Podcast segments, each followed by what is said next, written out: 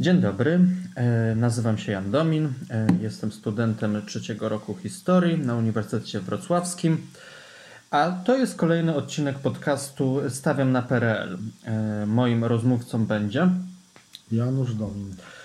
Dzień dobry. Tak, dzisiaj porozmawiamy sobie o PRL-u, o, o latach 80. szczególnie, bowiem taki jest główny temat przewodni naszego projektu. W takim razie Zadam pierwsze pytanie. Z czym najbardziej kojarzy Ci się PRL? Taka pierwsza myśl, która Ci przychodzi do głowy. Pierwsza myśl to był czas totalnych niedoborów. Nigdy niczego nie było. Jak coś się pojawiło w sklepach, to momentalnie było wykupywane, a jak było coś potrzeba, to tego czegoś nie było. Trzeba było przepłacać, kupować od handlarzy, y, zdobywać w jakiś sposób. Y, ci, co nie mieli dostępu do lepszych sklepów, tak zwanych żółtych firan, za żółtymi firankami, to musieli odkupywać od innych za ciężkie pieniądze. Y, problem polegał na tym głównie, że tych y, towarów wiecznie nie było. Nie było niczego, ani wędlin, które były, że tak powiem, no, artykułem pierwszej potrzeby, ani chleba, ani. Znaczy, chleb był, tylko że no, wybór też był cienki. Jeżeli chodzi nawet takich rzeczy jak książki, które trzeba było zdobywać. No, dzisiaj wchodzimy do księgarni, księgarnia jest pełna książek, wszystko jest, a wtedy to jak się coś pojawiło w książce, to momentalnie było wykupione. Y, no, także tutaj była, były subskrypcje, na te subskrypcje to się czekało, też w kolejkach. Nie było niczego, czego można było kupić bez kolejki. To było najgorsze w tym PRL-u, ale mm, mm, najgorsze było jeszcze to, że nie wszyscy równo dostawali te rzeczy. No, nawet podział tych, tego, co było, był, y, no, że tak powiem, bardzo drażliwy. Jedni mieli, drudzy nie. Czyli można byłoby rzecz ująć, że byli równi i równiejsi. Tak, byli równi i równiejsi. A czy to prawdą jest, że takie no, w dzisiejszych czasach krążące e, hasło, że za PRL-u to w sklepach to był tylko ocet? Czy to jest prawda? Nie, no tak wszystkiego to nie było. No, takie chleb, kartofle, warzywa na co dzień e, były. No, pojawiały się konserwy rybne, no, konserwy mięsne były błyskawicznie wykupywane. Jakieś tam soki, mleko. No, y, to nie tak, że był głód w tym kraju. W tym kraju nie było głodu, ale jak chciałeś kupić dobre mięso, to nie mogłeś. Najgorsze było na przykład to, że ludzie, którzy szli na rano do pracy na szóstą czy siódmą, jak wracali, to już w sklepach nic nie było, bo już o szóstej stała kolejka, no co tu dużo gadać, emerytów i tych, którzy mieli czas wolny, i oni wszystko wykupywali. Dochodziło do różnych sytuacji, że powstawały listy, że tak powiem, kolejkowe, żeby od czasu do czasu gdzieś tam na osiedlach czy w jakimś sklepie robiła się awantura, no i w sklep wprowadzał, y, że tak powiem, reglamentację z listy, która była robiona, żeby ci, co pracują do południa, po południu też mogli coś kupić. A najgorsze było tylko to, że jeszcze, że mimo kartek też brakowało tego. To nawet kartki nie zapewniały y, wykupu mięsa. Co z tego, że miałeś na kartce pół kilo jakiegoś dobrego mięsa, kiedy przychodziłeś po południu, już nie było tego mięsa. No. E, wspomniałeś o, o kolejkach. E, czy, czy sam stałeś w takich kolejkach? Czy no, wiążą się z tym jakieś. Do, do dzisiaj mam umiejętność wciśnięcia się w kolejkę poza kolejką i wtedy to refleks pozwalał błyskawicznie wskoczyć do kolejki. Jak się widziało, że się tworzy kolejka, to ci, co przechodzili, jeżeli byli bystrzy, to momentalnie tam już stali i kupowali to, co było. Kupowało się na, na wymianę. Barter był obowiązującą walutą w tym kraju. Rozumiem. Dobrze, y, w takim razie przejdźmy do czegoś, co może będzie pozytywnie odebrane. Y, najlepsze wspomnienie z PRL-u no to nie jest wspomnienie z lat 80., tylko z lat wcześniejszych. Te wspomnienie kojarzy mi się z tym, z pełną dostępnością kolonii i w czasów dla tych, którzy chcieli. Ja jako dziecko, później młodzież, no tutaj to było fajnie, bo po prostu te kolonie były. Mój ojciec mnie na takie kolonie wysyłał i jeździło się. Zjedziłem, nie było to drogie, to było tanie. Ojciec się śmiał, że kolonie są tańsze niż utrzymanie dziecka w domu przez miesiąc. Także opłacało się nawet z punktu widzenia ekonomicznego wysłać takie dziecko na kolonie.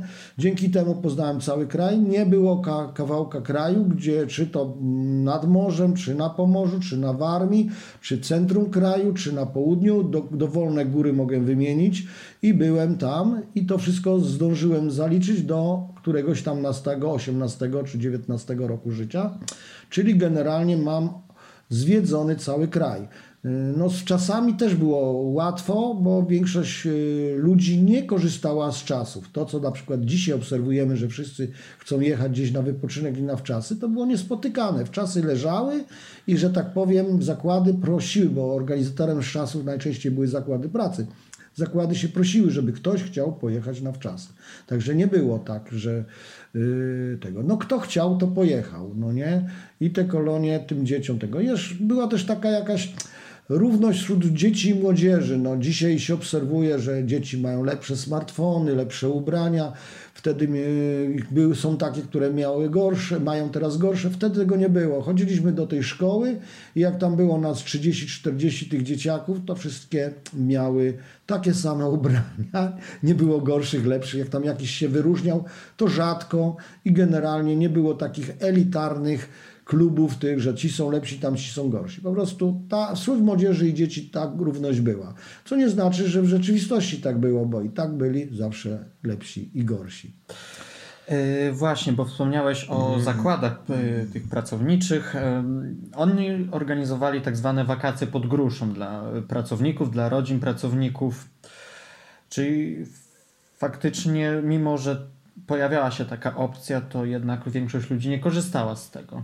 To nie chodzi o czasy nad gru, pod gruszą. Czasy pod gruszą to był późniejszy czas. Wcześniej były normalne wczasy. Po prostu jechało się do ośrodka, tam było wyżywienie, spanie, wszystko zakwaterowanie nawet wycieczki, tak było, zakłady pracy organizowały te wszystkie wczasy. Takich y, biur podróży zewnętrznych było mało, to, to nie było to. Generalnie zakłady pracy organizowały i to było pełna obsługa. To nie były takie wczasy pod gruszą, że człowiek jechał tego. Owszem, byli tacy, co jeździli pod gruszę, ale to najczęściej jechali na wieś, ponieważ większość y, mieszkańców miast pochodziła ze wsi, więc jechali tam pomagać rodzinie, wracali do ojca, matki, braci i tam ten urlop często spędzali. Stąd były wolne wakaty, że tak powiem, na wakacje w, e, we wczasach. E, dobrze, bo e, powiedziałeś o wakacjach. Już za nie chwilę zarówno dzieci w szkole, jak i my, studenci, pójdziemy na wakacje zasłużone lub niezasłużone coś o wakacjach w PRL-u. Jak to się spędzało? No właśnie. Poza właśnie tymi wyjazdami.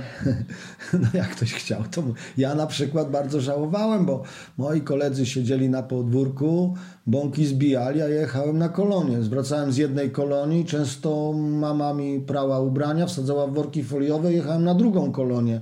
Dwa dni przerwy i żal mi było, że koledzy się zwęsają po okolicznych ulicach i no, dzisiaj to na to patrzę inaczej. Oni siedzieli w mieście, się nudzili, a ja jeździłem, no nie?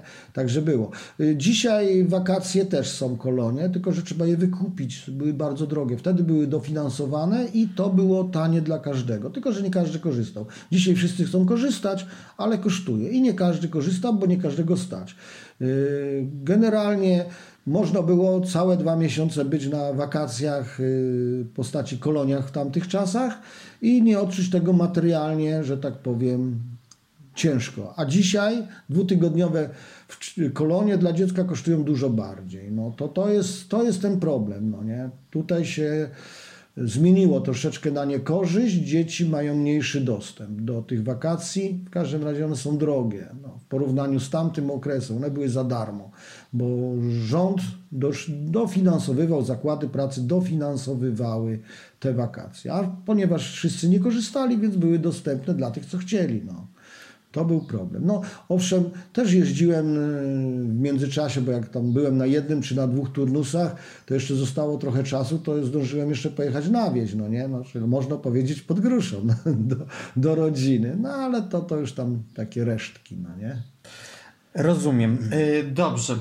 Y, pytałem się o najlepsze wspomnienie z PRL-u. To w takim razie przychodzi czas na najgorsze wspomnienie z PRL-u. Czy jest takie? Czy jest może No, ich wiele? Jest troszeczkę tych y, najgorszych wspomnień z PRL-u. No tu akurat lata 80., no bo jak, jakby nie patrzeć, y, w tamtejszy rząd i władza powiedzmy do dzieci się nie czepiała, to już do dorosłych tak. No. Najgorsze akurat wchodząc w dorosłość wybuchł stan wojenny, no i niestety akurat byłem wezwany do wojska, no i trafiłem w najgorszy moment, czyli w stan wojenny, kiedy byłem w wojsku. Co się skończyło tym, że troszeczkę dłużej musiałem odsłużyć tą zasadniczą służbę z, yy, wojskową, no, co nie było fajne i było przykre, tak? Bo musiałem siedzieć w jednostce pozamykany i martwić się, co z nas będzie, co oni zrobią, co wymyślą i jak to wymyślą. No, szczęśliwie akurat dla mnie nie musiałem nic zrobić, tylko siedziałem w tej jednostce i nie trzeba było, nie, nie, nie zostaliśmy przez rząd rzuceni nawet na żadną wojnę, czy wewnętrzną, czy inną, także nie musieliśmy tu w tym uczestniczyć. No to, to tyle szczęśliwie. A po powrocie z wojska trafiło mi się dwa razy trafić na przesłuchanie do Służby Bezpieczeństwa, tak, wtedy jeszcze UB, Także też nie było przyjemne. No, była to drobnostka, oni się czepiali wszystkiego. Yy, Generalnie zgubiłem yy, sprzęt e, radio, ra, radiowy, który służbowo w pracy wykorzystywałem. No i podejrzenie było, bo akurat zdarzyło się przed 1 maja, że to była akcja, która miała spowodować, że ten sprzęt miał być wykorzystany do zakłócania obchodów 1 maja, no i nieprzyjemnie było, no, dyskutować się nie dało z nimi, no i tylko trzeba było wysłuchać, przesłuchać się, no i akurat skończyło się dobrze, bo się sprzęt znalazł, bo to było zgubienie. No. Było też przykrość, bo y, daleka rodzina, niejaki Piotr Bednarz był opozycjonistą i w czasie jego procesu na przykład to UB przyszło do naszego domu, przeszukało nam archiwa rodzinne i obserwowało nas przez kilka dni, jak rodzina przyjechała na proces Piotra. Także też nie było fajnie. Mogli wejść, przeszukać bez żadnego trybu, nakazu, niczego. No. Taka mm, bezradność. Co byś nie chciał zrobić, i tak nie podskoczysz, bo cię zrobią, co będą chcieli. No nie? Człowiek się w tym wypadku tak troszeczkę, no niestety, czuł fatalnie. No nie? Także tego. Było nieprzyjemnie. Ale poza tymi fatalnymi y, przypadkami, o których mówiłeś, czy, czy na twoje nastawienie do władzy było jakieś szczególnie wrogie? Czy, czy ty jakoś angażowałeś się bardziej w politykę?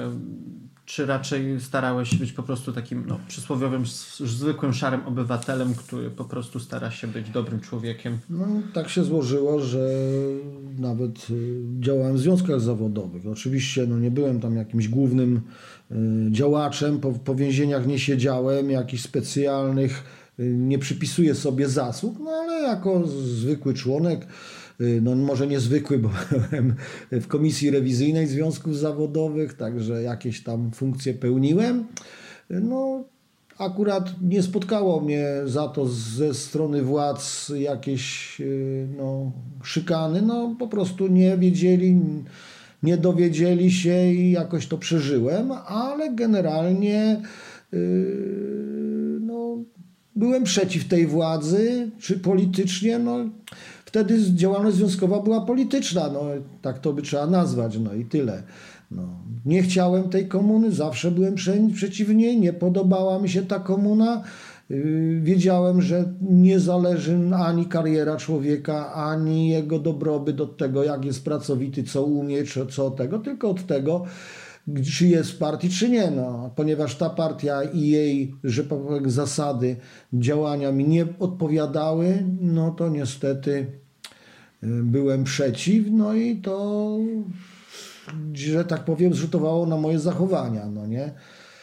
No, tyle muszę przyznać, że powiedzmy res- represjonowany tak, jak byli niektórzy działacze represjonowani, no nie byłem, no, ponieważ albo może niedostatecznie ostro walczyłem z tym rządem, albo być może nie zostałem przez nich namierzony. E, Dobrze, to tak na zakończenie jeszcze jedno pytanie Ci zadam, e, w sumie takie trochę związane ze szkołą, która już powoli się kończy, ale e, zawsze aktualne. O czym dzisiaj powinni się uczniowie uczyć e, o okresie PRL-u? Czy jest jakaś taka szczególna informacja, wydarzenie, osoba, o której powinniśmy wiedzieć, a która na przykład nie figuruje w dzisiejszych podręcznikach od historii, a jednak Twoim zdaniem miała zasadniczy wpływ?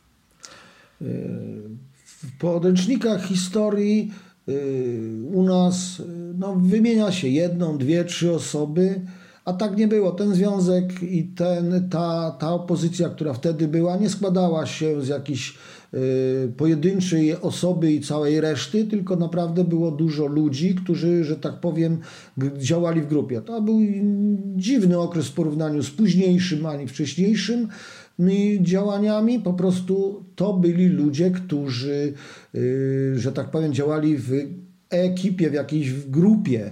To była y, grupa ludzi, która się rozumiała, która współdziałała i było ich dużo. Y, Nie przywiązuje się mm, wagi w podręcznikach do tego, że było to mnóstwo różnych doradców, którzy działali w konkretnych działaniach. No nie? Pokazujemy, no, przewodniczący Wałęsa, tak, owszem, jego zasługi są nie do, unik- nie do przecenienia, ale nie on wszystko zrobił i tego, gdyby nie jego doradcy, cała ta ekipa, która potem przy okrągłym stole, który dzisiaj się często mówi, że był zły, a uratował nas przed rozlewem krwi i gorszym rozwiązaniem, to powiedzmy sobie, tamci ludzie naprawdę wiele zrobili. I tutaj trzeba by to podkreślić, że to nie była działalność pojedynczych jednostek, bo nie one, to nie tak, że wódz i wszystko reszta to nic, tylko tu była duża grupa ludzi, którzy współpracowali na szczeblach niższych i działali razem, razem. To trzeba by było podkreślić. No, jeżeli chodzi jeszcze y, o czym by należało mówić. No, mnóstwo takich, ja się dziwię, bo ludzie żyją dzisiaj w moim wieku i nie potrafią przyżyć. Tutaj żeśmy mówili o tym occie przysłowiowym. No. To nie było tak, że owszem, zdarzał się sklep, że można było zrobić fotografię pustych ch- haków. A to po południu. Rano tam jakaś zwyczajna była. Co prawda była byle jakiej jakości i trzeba o tym powiedzieć, że to nie ocet, nie puste haki. Było coś, rzucano, były jakieś rzeczy. No przecież ludzie chodzili ubrani, jedli, nie umierali z głodu, były leki, mm, były inne rzeczy. No, meble nawet się, zapisałeś się, odstrzekałeś pół roku, rok, dostałeś, wystałeś. Ojciec stał cztery dni na stołeczku, lista społeczna, kolejkowa, odstał. No. Było mało, ale coś tam się pojawiało. To nie tak, jak dzisiaj patrzymy nieraz na filmach y, kraje trzeciego świata i tam y, grupa ludzi, rodzina siedzi pod jakimś szałasem z blachy, z plastiku, z jakiejś folii i ma jeden garnek, ognisko i pali oponami i żyje. No, no to nie tak było. No, to był jednak mimo wszystko środkowoeuropejski, cywilizowany kraj, no nie? W każdym domu był, było radio, w każdym domu był telewizor. Może nie wszyscy mieli yy, odkurzacze, nie wszyscy ciepłą wodę, ale dużo ludzi dostało tą ciepłą wodę w tych mieszkaniach, więc nawet budowało się te mieszkania i te ludzie dostawali te mieszkania. Zawsze było mało, ale było. Także nie można powiedzieć, że były gołe półki. Z tym, że no, na wszystko trzeba było się albo zasłużyć, albo przypadkiem dostać, albo przepłacić. No, to taka była prawda. I to trzeba byłoby powiedzieć, a tego akurat się nie uczy, tylko się mówi, że niczego nie było. No nie, nie, nie do końca. Nie było. Było reglamentowane, było tego mało, był totalny niedobór. To była gospodarka, dzisiaj mówimy niedoboru. I ona była, pełny niedobór. Dzisiaj mamy gospodarkę nad, nadwyżki, no i jest fajnie. Ja mi się podoba taka gospodarka nadwyżki. O, inflacja niszczyła wszelkie pieniądze. To, te, to trzeba by było powiedzieć. Bo my nie mówimy mało, mówimy o, o inflacji. Dzisiaj mamy inflację, no dzisiaj też ja i mnie już normalnie się, e, już czuję, że się robić źle, bo ja słyszę inflacja 5%. Ja mam alergię na inflację. A wtedy była po 1000%. Pensja na koniec miesiąca była połowa warta, połowa swojej sumy. No. Tak to trzeba powiedzieć. No. A tutaj i tego nie pokazujemy, że ludzie pracowali. Jeżeli dzisiaj nie wydali pieniędzy, to za tydzień były połowę warte. Wszystko było wykopywane, bo lepiej było mieć w domu 10 kilo cukru niż pieniądze na te 10 kilo. Bo za miesiąc można było kupić tylko 8, albo 7, albo 5 kilo tego cukru. Także nie warto było od, odkładać, warto było kupić towar i go mieć. No. E, Czyli tak podsumowując, można by było powiedzieć, że w podręcznikach od historii należałoby się skupić na tym bardziej ludzkim aspekcie e, tych wydarzeń niż politycznym, bo te polityczne wydarzenia są już powszechnie znane i to, co dotychczas było zawierane, jest e, dobre i, i tyle wystarcza. Bardziej by trzeba było podkreślić e, rolę osób, e, które brały udział w tym oraz tym, co się działo na co dzień, te problemy codziennego życia. obszar osób, które powinny być omawiane, powinien być większy. Po prostu wytypowano w tych podręcznikach dwie, trzy, może cztery osoby i koniec. A to jest mało. Powinno być ich więcej, ponieważ y, równo mm, działali i nie mieli takiego, nie było takich pojedynczych egzemplarzy. No, nawet e, przewodniczący Wałęsa, no nie? mimo że był, y, że tak powiem, przewodniczącym Wałęsem, to większość tego czasu przesiedział zamknięty, y, na, y, internowany, ale ewentualnie odcięty gdzieś tam od reszty tych ludzi, którzy działali w podziemiu i tak dalej. To oni walczyli. On był, że tak powiem, takim znakiem przewodnim to, i to, że, że nie uległ i że tam był, no to było ważne. To, że dostał Nagrodę Nobla, to też dało nam bardzo fajnie. Wszystko było pięknie, tylko y, no, jak to człowiek siedzi na internowanie, że tak powiem, w więzieniu, to nie działa. No nie?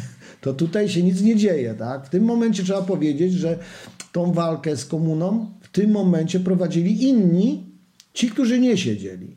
I ich był duży krąg. To było tysiące osób, a nie jedna. Tak?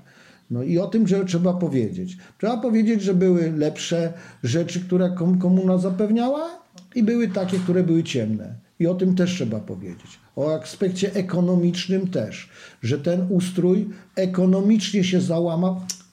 I to niestety aspekt ekonomiczny jest bardzo ważny.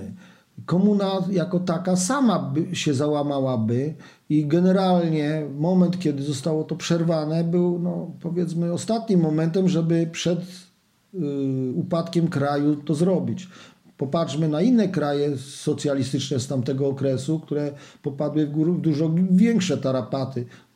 Rumunia, Jugosławia, gdzie doszło do przelewu krwi, należy powiedzieć sobie, że my wyszliśmy, że tak powiem, z tego obronną ręką.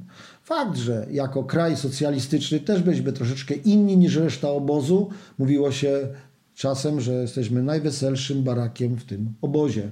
No, byliśmy troszkę inaczej. Władza może nie dociskała śruby tak jak Jugosławia, czy Rumunia, czy Bułgaria, czy Węgry. Nie było aż tak źle, co nie znaczy, że było dobrze. No, miejmy nadzieję, że te czasy już nie wrócą, a przynajmniej w tym, co było w tym złe. Ja ze swojej strony bardzo dziękuję za u- udzielony mi wywiad. No, na pewno będzie on wartościowy dla naszych słuchaczy. Dziękuję jeszcze raz. Ja też dziękuję. Mam nadzieję, że nie wrócą te czasy, chociaż widzę, że wielu się marzy. Równość ro- zrozumiana tak jak za komuny. Dziękuję. Dziękuję.